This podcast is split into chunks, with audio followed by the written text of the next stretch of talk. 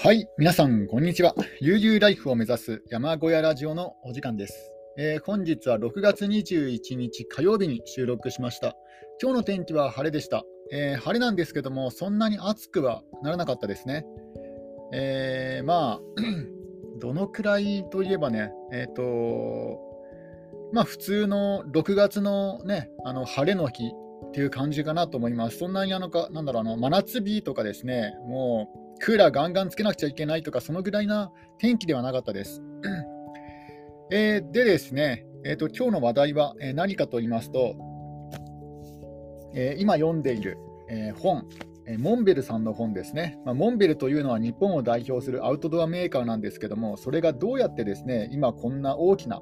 えビジネスの会社になったかというね、その成長の、え話になります。えモンベルの創業者の話ですね、今現在はあのえー、社長が変わっていますけども、あの初代、えー、創業された、えー、モンベルの、モンベルを作った方の本になります。えではですね、早速、え本の要約をやっていきたいと思います。モンベル7つの決断、アウトドアビジネスの舞台裏というタイトルですね。山系新書さんからの発行で、辰野勲さんのえー、著作になります。あ、イサムさんですね。辰野勇さん。え、まずはですね、簡単にこの辰野勇さんの紹介を、えー、しようと思うんですが、えー、辰野勇、1947年大阪府堺市生まれ、少年時代、アイリヒ・ハラーのアイガー北駅盗版機、白い雲に感銘を受け、以来、山一筋の青春時代を過ごす。69年にはアイガー北駅日本人第2党を果たすなど名実ともに日本のトップクライマーとなり70年には日本初のクライミングスクールを開校。75年に登山用品メーカー株式会社モンベルを設立する。この頃からカヌーやカヤックにも熱中し黒部川源流部から河口までをカヤックで初加工するほかネパール、トリスリ川北米グランドキャニオンなど世界中の川にえー、ね、漕いだ後、漱石を残す。著者に、あまあ、ここはいいかな。えー、株式会社モンベル会長、今現在会長なんですかね、まあ、この本が出たのがですねちょっと古いので、まあ、今はどうなのか分かんないんですけども、2014年に、えー、発行された本ですね。でモンベルというのはですね自分もよく愛用している、えー、アウトドアのギアメーカーで、え例えばですね今使っている寝袋、寝袋4つ持ってるんですね、実は。あのこれはですねアウトドアで使うために買ったわけではなくて、あの自分がね、あの極端に寝相が悪くて、なので布団からはみ出して風邪をひいたり、ですねお腹が冷えてね、お腹を壊すってことがよくあるんですよ。なので、えー、そんなことにならないように、えー、寝袋で寝てるんですよね。普段基本的に寝袋か、寝袋を全開にして掛け布団するかのどっちかのパターンなんですが、えー、今ですね、今の今住んでいる山小屋もですね夜になるとね涼しく寒くなるんですよ。なので、えー、今どんな格好で寝てるかというとまず山小屋の床に、えー、アウトドアのスリーピングマットを、えー、敷きます。だからちょっと幅が狭いんですよ。で、まずスリーピングマット、えー、厚さが2センチはないかな、1.5センチか2センチぐらいの厚みのスリーピングマットを敷いて、えー、その上にですね寝袋を敷きます。え今敷いてるのは、えー、エクセロフトというですね、あの河川の寝袋なんですが、えー、非常に、えー、低い温度にも耐えられるナンバー0とナンバー1をですね使っております。で、え、それをね敷いてまず全開にして敷いてでその上に毛布でその上に掛け布団今考えたらめちゃくちゃね暑そうな格好なんですけどもただ、えー、自分の住んでる山小屋、標高が高いですので、あの寝る頃になるとあの寒いんですよ。もう窓閉め閉め切って、えー、そんな格好で、え、寝ております。で、上下はフリースですね。やっぱり山暮らし、夜は夜はなぜかですね、寒くなるんですよね。あの夜と朝方。で、日中はね、あの他の平野部、平野部に比べればね、あの涼しいんですけども、えーまあ、やっぱり日中は暑くなりますね。うんえー、まあ、今日はそんなに暑くならなかったんですけども、えー、まあ、一番暑い時間帯の3時間、4時間ぐらいがエアコンが必要なぐらいな暑さかなと思います。えでですね、今日は夕方にジョギングに、え行ってきたんですよ。まあ、ちょっとね、本から話がずれるんですが、今日夕方にジョギングに行ってきたんですが、あの、やっぱり登山で使う筋肉と、あの、ジョギングで使う筋肉って全く違うんですね。あの、今まで、今年はですね、あのジョギングの回数が減って、その代わり登山とかロングトレイルの歩く歩行の時間が増えたんですけども、今日久しぶりにジョギングやったら、もう体がですね、全然前に進まないんですよ。非常になんかスローというかね、ゆっくりなんですよね。だから、歩く方ばっかり考えてやっていたので、あの走るということに、もう歩くことに特化してきてしまったんじゃないかなと思います。やっぱりバランスよくね、あの運動するのがいいのかなと思いました。あのジョギングもやって、ウォーキングもやるっていう。あのずっと登山だけだと、ちょっとこれ逆にね、使わない筋肉が衰えちゃうなと思いました。ちょっとそこで危機感を、えー、感じましたね。ちょっとここでドリンクを飲みます。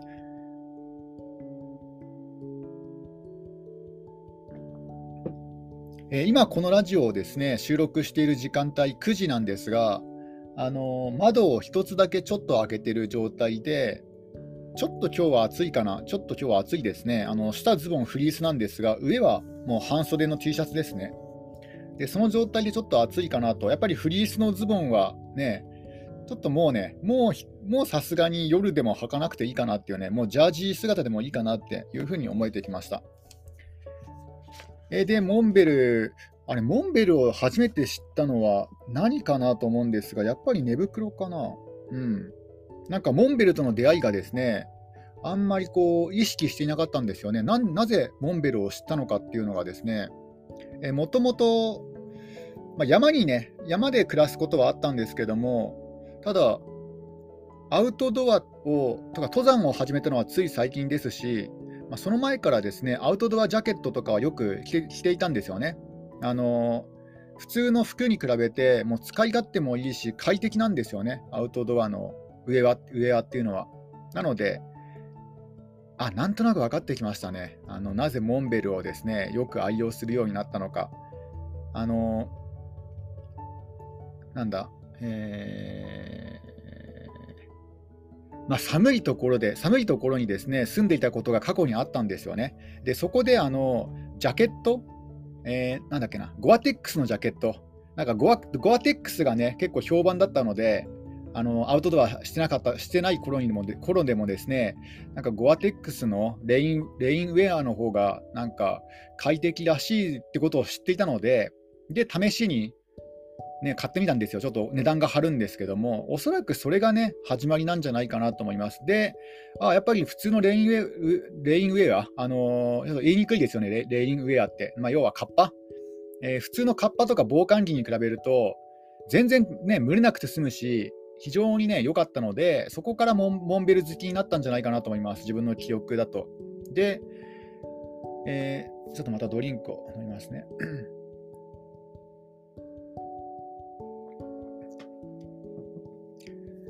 でですね、そんな感じで服はモンベルで買う買うようになったんですよ。あのアウトドアの服っていうのはちょっと値段が張るんですけども、やっぱりその分、あのズボンとかもですね、あのシャツとかもですね、非常に快適なんですよね。だから、あのまあ、よく好んで、まあ、今現在でも着てるんですよね。で、まあ、そういうふうに、えー、アウトドアはしないけども、あのアウトドアメーカーのギアを使ってたってことは結構あったんですね。で、本格的に登山を始めたのが、えー、まあ、去年か2年ぐらい前かなと思います。本格的というか、本格的でもないです。たまたまね、うん、たまたまなんだろう、えー、せっかくね、あの山が多い群馬県に住んでるので、まあ登ってみようかぐらいな感じで、えー、登山を始めてで、今までは全部低山だったんですね。あの地図が読めないので、え、地図が読めないし、遭難が怖いので、ずっと低山だったんですが、ここ最近ですね、ヤマップという、あのあのスマホのですね GPS 地図アプリのことを知って、しかもそれがですね、あの携帯の電波がつながっていない時でも使えると、その地図をあらかじめダウンロードしていれば。でそういうことを知ってですね、あこれは非常に便利だと思って、ヤマップをですね、まあ、ダウンロードしたんですよ。ダウンロードは今年かなと思います。今年の春先かなと思います。で、ヤマップをダウンロードしたらですね、もうこれで遭難が怖くなくなって、いろんな山にですね出かけるようになりました。なので、本格的に登山を始めたのは今年と言ってもいいですね。で、えー、そんな感じでですね、モンベルさんにお世話になりなななっていると、今現在ももう現在進行形でモンベルさんにですね、あのお世話になってます。今もですね、寝袋を修理してもらってるんですよ。寝袋のファスナーが壊れてしまって、で、えー、それの交換あの、ファスナーの全交換ではなくて、ファスナーのこの、なんだろう、あの、ファスナーのこのスライダー、スライダーだけを交換してもらうんですよ。で、あの、確かですね、ファスナーの全交換だと、えー、3500円の料金がかかって、なおかつなんか4週間、3週間、4週間ぐらいかかるらしいんですよね。ところが、えー、自分の場合はですね、ファスナーの全交換ではなくて、あのファスナーのスライダーだけの、ね、部分だけ部分の交換なので、えー、1週間ぐらいで、ねあのー、治りました。でもういつでもですね取りに来てくださいっていう電話をもらったので、まあ、近々取りに行こうかなと思ってます。あのえー、1500円、えー、スライダー交換は1500円で1週間かからなかったぐらいですね。うん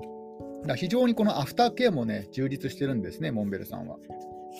で、今日は、えー、そのモンベルさんの、えー、お話です。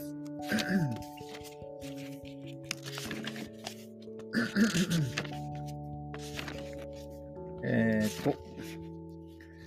以前、ある私立学校の理事長が面白い話をしてくれた。その学校は地域でも有名な進学校。勉強のできる生徒には必ず共通点があると、えー、そのですね理事長は言っていたと。その共通点、勉強ができる生徒の共通点、それは集中力、持続力、判断力だという。え、勉強のできる生徒には必ずその3つの力、集中力、持続力、判断力が備わっているというのだ。私はなるほどと納得した。今の自分にはそれらの力がほどほど備わっていると自負している。しかし、学生時代の私はお世辞にも勉強ができたとは言えない。むしろ落ちこぼれで卒業も危ぶまれたほどである。理事長曰く、それらの力は人間が生きていく上で最も大切な生きる力であり、実はその力を身につける方法は無限にある。勉強もその一つに過ぎない。スポーツや他の趣味でも仕事でも、その道を真剣に求めれば求めれば、それらの力は身につくものだ。という、私の場合は、どうやら登山という過酷な体験の中から、それらの力を身につけたに違いない。ね。えー、まあ、勉強にしろ、まあ、趣味にしろ、スポーツにしろ、最も大切な生きる力は、えー、集中力、持続力、判断力だと。この3つがあれば、まあ、勉強ができる、まあ、るいはスポーツができる。逆に言うと、えー、集中できない、持続できない、判断ができない人間は何を何もやっても落ちこぼれると。これぐさぐさ、ぐさぐさきますね、えー、集中できない人間、持続できない人間、判断できない人間はダメだと。ね、そういうふうに語っております。ちょっとここでドリンクを飲みます。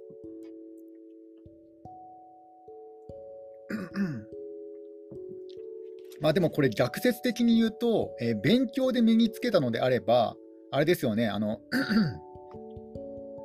勉強で、勉強で、勉強がですね、勉強ができる人が集中力、持続力、判断力を持っていたのか、それとも、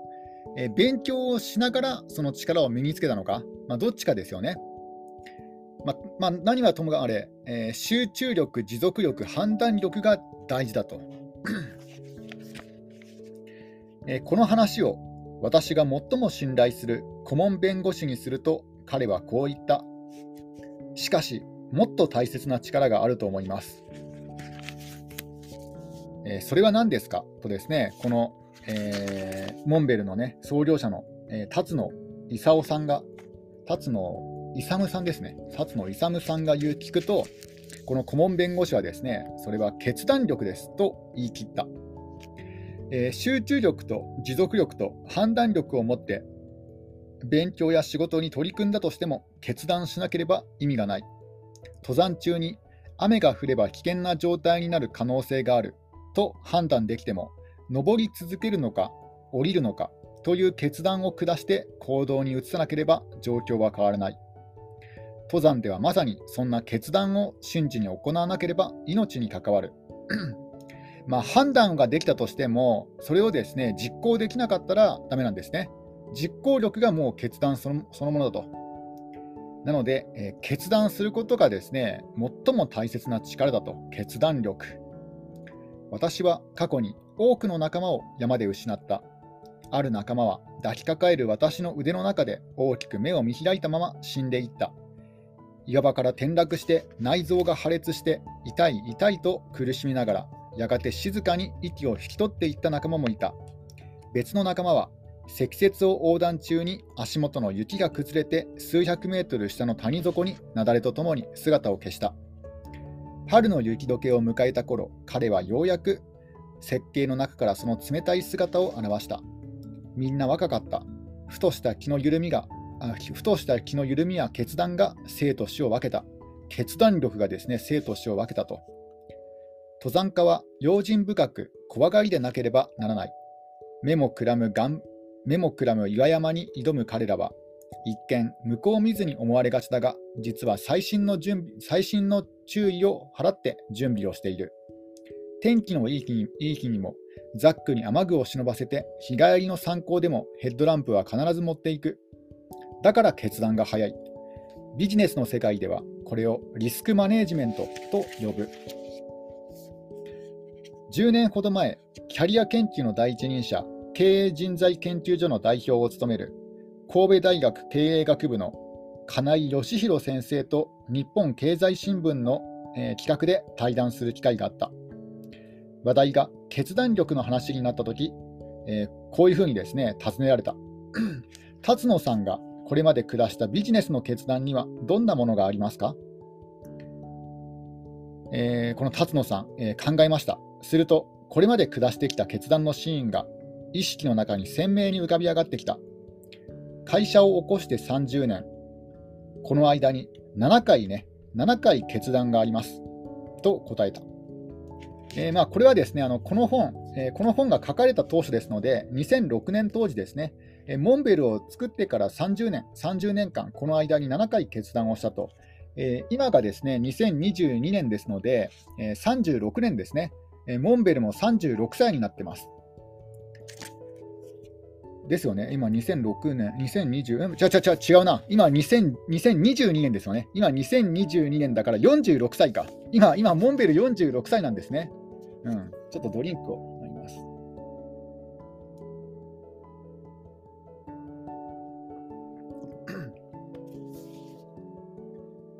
えー、これにはですね、あの答えたこの辰野さん自身も驚いたと。これまで自分が下した決断をはっきり数えることができたのだ。社長業に限らず、組織のリーダーは日頃数限りない決め事、すなわち決済が求められる。その場その場でその場その場で判断してイエス、またはノーの答えを出していく。しかし、これは自分の中で決断とは考えていない。決済とは、例えて言えば、将棋や囲碁でいう定石で駒を進めるようなことだ。過去の知識や経験から状況を判断して、より確実に成果が出せる答えを選んで決済する。それに対して、私にとって決断の定義とは、将来を見据えて、あえて困難な道を選ぶことだと問われて初めて気づかされた。時にはあえて常識的な軌道を超えて一歩を踏み出す勇気が求められる。それによって見えてくる新たな世界や可能性に向かって歩き出す。それが私にとっての決断である。これまでにそんな決断が7回あった。もしそれらの決断がなければ、今のモンベルが存在していないことは確かである。1975年の創業以来、数多くの人に支えられて、モンベルは今や日本を代表するアウトドア用品メーカーに成長することができた。これがですね、プロローグでした。えーね、これまでに7回の決断を下してきたと、それを自分自身ではっきりと、ね、覚えていたと、さらにその決断はですね目先の損得感情ではなくて、えー、将来のための決断だったと。えー、では、えー、第1章に入っていきたいと思います。モンベルに関する最初の決断は少年時代に28歳で独立して事業を起こそうと考えたことから始まる。もうですね、この子供の頃からもう明確に28歳っていうですね、そのね、あの自分に条件というかですね、目標のですね、具体的な数字をね、えー、ね、イメージしたんですね。28歳。私にとって仕事とは自分で事業を起こし、自分の力で切り開いていくもの。具体的に何をするかが明確になるまでには多少の時間をかけたが、自分で事業を起こすことは極めて自然な選択だった。私の仕事に対する考えは両親の影響が大きかったように思う。1947年に私は大阪府堺市に8人兄弟の末っ子として生まれた。家は寿司屋を営み、物心ついた頃から両親が働く姿を間近で見ることができた。小学生になると、店が忙しい時には幼い私も手伝った。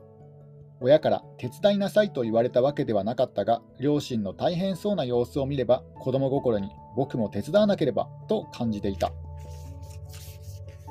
決して経済的に余裕があったわけでもないし、自営業ゆえに夏休みや正月休みにも家族で遊びに行くこともできなかったが、不自由と思ったことはなかった。むしろ末っ子ゆえに、忙しい中でも両親は可愛がってくれたし、兄弟もよく面倒を見てくれた。こうした家庭環境に、こうした家庭環境に育った原体験から自分も将来はやりたい仕事を自ら起こして自営で仕事をやるものだと考えるようになっていた。会社勤めのサラリーマンとして働くイメージは想像できなかった。もうですね、子供の頃からもうサラリーマンはやれないと。ね。もうここがすごいですよね。もう自分は、えー、ね、あのー、一旗あげるんだと。えー、会社を作って、会社を起こしてですね、その社長になるという目標がもう子供の頃からあったんですね。サラリーマンは自分には向いていない、社長になると。ね、そんなことをね、もう幼心に考えていたと。ちょっとここでドリンクを飲みます。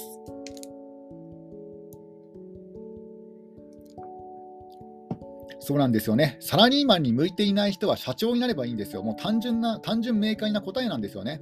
うん。サラリーマンで人の下につくのがね、苦手だったら、もうね、自分で独立すると。もうはっきりとね、分かりやすい答えがここに書いてありますね。また、小さい頃の私は体が弱くて、友達と外で走り回って遊ぶこともあまりなかった。幼稚園にもはしかにかかった後、行かなくなってしまった。そんな私は家の中で将棋の駒を並べて戦争ごっこをしたり、包装紙の裏に鉛筆で空想の島の地図を描いて冒険ごっこをして遊ぶことが好きな子供だった。物のない時代、遊び道具も自分で作って遊んだ。当時流行っていたフラフープが買ってもらえなくて、家にあったホースを切って、その両端の穴に使った割り箸を突っ込んで輪にして自作のフラフープを作って遊んだり、五寸釘をハンマーで叩き潰して手製の手裏剣を作ったりもした。遊び道具が豊富になかった頃な、なかった時代、子供たちが自分たちで遊び道具を工夫して作ることは当たり前のことだった。今振り返れば、そうした子供時代の経験を通じて、育まれた知恵と想像力が後の登山や仕事の原動力となったに違いない。もう子供時代からですね、あの創意工夫して、いろいろですね、自分で DIY をね、していたんですね。仕事への考え方が明確になったのは、高校1年生、16歳の秋だった。国語の授業で教科書に書かれたハインリヒ・ハラーのアイガー北駅投飯機白い雲の一節に出会ったことがその後の人生を決定づけることになった。これもね、すごいですよね。あの教科書のね、教科書の文章、教科書の内容でもう自分のですね、生きる道が決まったと。これはもう国語の授業ね、国語の先生嬉しいんじゃないかなと思います。あと、国語の教科書を作った人ですよね。この本に感銘を受けた私は、アイガー北壁の日本人初登板を目指して本格的にクライミングを始める一方で、学校を卒業したら山に関わる仕事に就き、28歳になったら独立して自分で事業を始めよう始めようと決心した。なぜ28歳だったのか、具体的な当てや計画があったわけではない。ただ、漠然と22、23歳では経験が足りないし、信用もない。かといって30歳を過ぎてしまえばリタイアするまでに思いをなすには持ち時間が短くなってしまう。綿密な計画はなくとも28歳になったら山に関わる仕事で独立すると心に決め、アイガー北駅初登藩と同様に将来の目標として定めたのだ。ね、まあ、その 28歳という具体的な目標は、まあ、要は残りのね、自分の人生の時間、もうお金よりもね、時間だと、えー、そういうことで、えー、28歳が目標になったということなんですね。山に関わる仕事として、初めから山道具メーカーを考えていたわけではなかった。むしろ、モンベルにたどり着くまでには多少の紆余曲折があった。最初、私の頭にあった山の仕事は山岳ガイドだった。これも意外ですよね。モンベルの出発点は、ね、いきなりあのモンベルができたわけではなくて、最初は山に関わる仕事がしたいと。で、その中でね、あの思いついたのが山岳ガイド、まあ、登山ガイドですね。山岳ガイドだった。高校3年生の時、友人と2人で冬の西穂高岳を登った帰りに、西穂高山荘のあ西穂山荘のオーナーであり、上高地登山案内人組合長組合長でもあった村上守さんを松本に訪ねたのも、高校卒業後に山小屋で働きながら山岳ガイドの仕事がしたいと直談判するためだった。すごいですね、もう高校3年生の時にですね、そんな具体的なね、あ、でもあれか、高校3年生だから進路のね、進路のこととかでね、考えていたのかもしれないですね。